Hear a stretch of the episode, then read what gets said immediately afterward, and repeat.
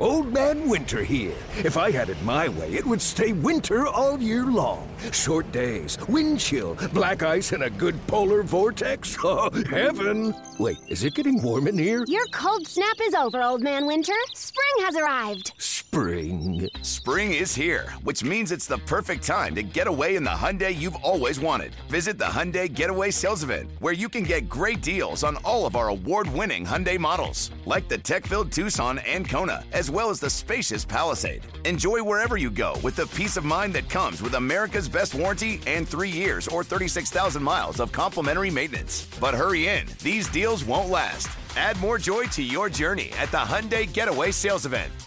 Now get 0% APR or up to 1500 bonus cash on the Hyundai Tucson. Now, during the Hyundai Getaway Sales Event.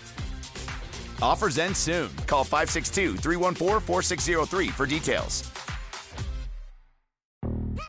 Yo, Trey. Kevin, what's up, man? You know, I've been thinking, what would have happened if the NBA never vetoes the Chris Paul trade to the Lakers and we get CP3 in the same backcourt as Kobe in LA? Well, you get a very happy Jack Nicholson for sure. And the Lakers probably win a bunch more championships. CP3 finally gets a ring or two or three, and the Kardashian empire is forever altered. What did you just say? Hey, everybody, I'm Trey Wingo. And I'm Kevin Frazier, and we're teaming up on a new weekly sports podcast from Wondery, Alternate Routes. As former Sports Center anchors and current sports obsessives, we're consumed by all the what if questions that make being a sports fan so excruciatingly fun. If you're like us, then you also live and die on the fallout from every drop pass. Or play call. Each week on Alternate Routes, we'll take a flashpoint in sports, break down what actually happened, then explore every alternate scenario and the ripple effects it would have caused. Follow Alternate Routes on the Wondery app or wherever you get your podcasts. You can listen early and ad-free right now by joining Wondery Plus.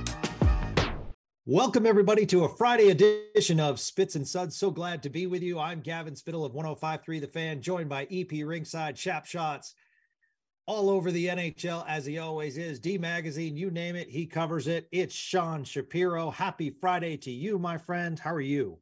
I'm good. I'm doing really well. It's uh, gonna gonna enjoy the enjoy the weekend. It, it's a very weird. uh It is weird. I will. I do have to start with a slight gripe of it's a Friday night. There was 14 NHL games last night. There are 16 tomorrow, and uh, the Frozen Four is happening right now. But they played yeah. last night and tomorrow, so it's a Friday night that is dark on the NHL schedule, and college hockey's marquee event went head to head with two of the busiest days on the NHL schedule. So I do have a slight gripe where I should be um uh, I, I'm not able to sit on my cat like from a as a as a from a viewership perspective. I feel like there's a missed opportunity here for what my evening plan could be for both uh, for both the NHL and college hockey. Tonight. Okay, so random story, not to go down a rabbit hole, but I actually used to date a girl from Quinnipiac who's in the who's in the uh, finals, and if there was ever a school that I visited that I would say 20 plus years later that this school would be a hockey dominant university, it would not be Quinnipiac. What an amazing story they are.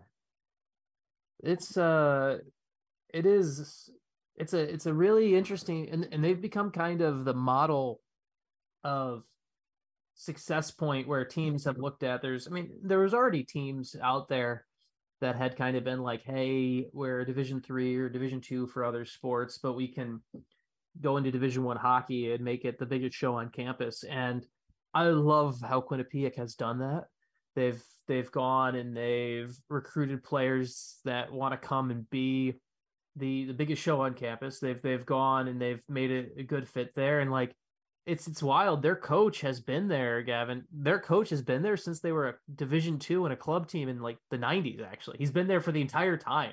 So it's it's it's a great story. It's a great story to see how it's kind of risen up and and grown. And uh, it's even though they've they've established themselves as a power already, they're still looking for that first title. So uh, them versus the traditional Minnesota, and obviously against last night against Michigan, a traditional power last night. Like it's it's a fun story for college hockey, and it's also kind of the. I think it's also a good proof of life to other programs that really uh, like as as we want college hockey to grow, right? Like it's yeah. proof of life that like uh I don't know, we're in Dallas. Uh any any any any any uh, SMU uh, hockey any SMU donors big hockey fans? I don't know. Just thinking Man, out loud. That would be amazing.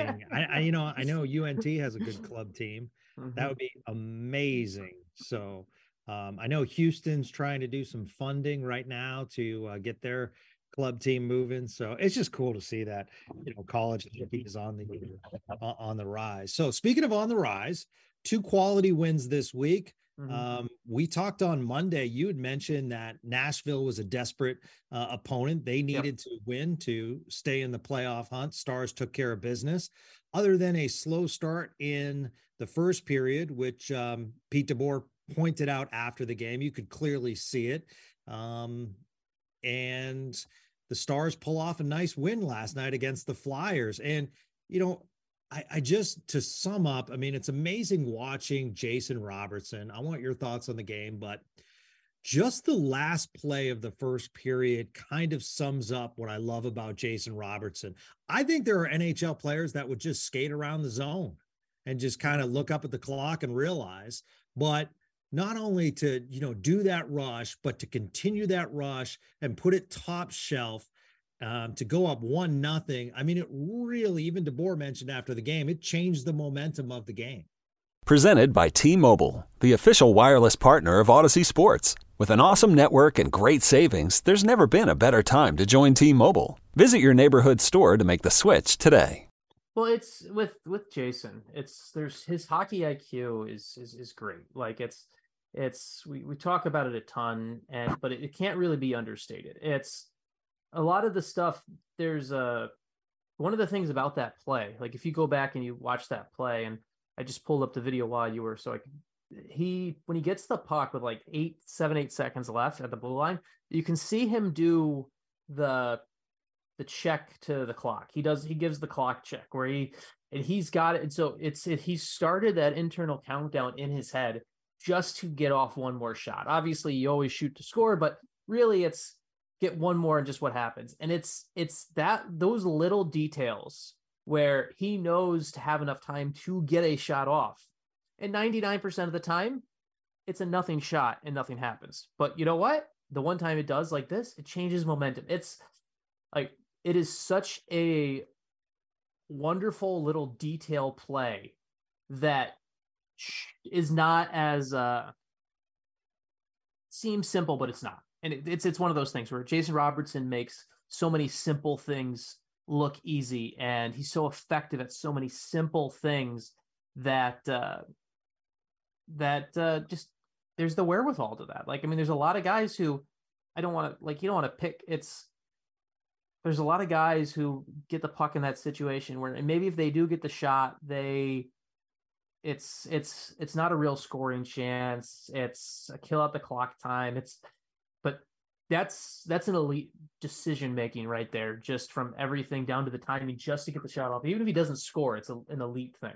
So Yeah, absolutely. And then the Stars come out pretty hot in the second period, uh, scoring on a power play, uh, kind of a double tip by Jamie Benn and uh, Joe Pavelski. Um, I, I, do like to rewind and say, how did this start? And it was really off the face-off with Tyler Seguin with a nice face-off win. Yeah, it was. It was. uh It's the Stars' power play is kind of coming together at the right time right now. Um, Miro Heiskanen hit his 58th assist um, last night on the on the on that one. Like, it's uh the Stars. It, it, it is a really we talked earlier in the week about checking boxes before you go into the playoffs and having a clicking power play was one we specifically talked about, but it is something where with four games left in the regular season or whatever it is, like this is how you want to see your power play going. You want to see those small details, the face-off win, things like that that are that are going to be the difference um, come April 17th when the postseason starts. Yeah, it, it really is. And boy, I, I just, I really like the, mo- and obviously tomorrow I think is going to be such a fun test for both teams. Both teams have a lot to play for. Minnesota losing last night uh, against Pittsburgh. Craig pointed it out yesterday on the podcast uh, that Minnesota would struggle in this game because this is a Pittsburgh team that's really, you know, fighting for a uh, playoff spot. Obviously, the East is the beast this year. So uh, it's just,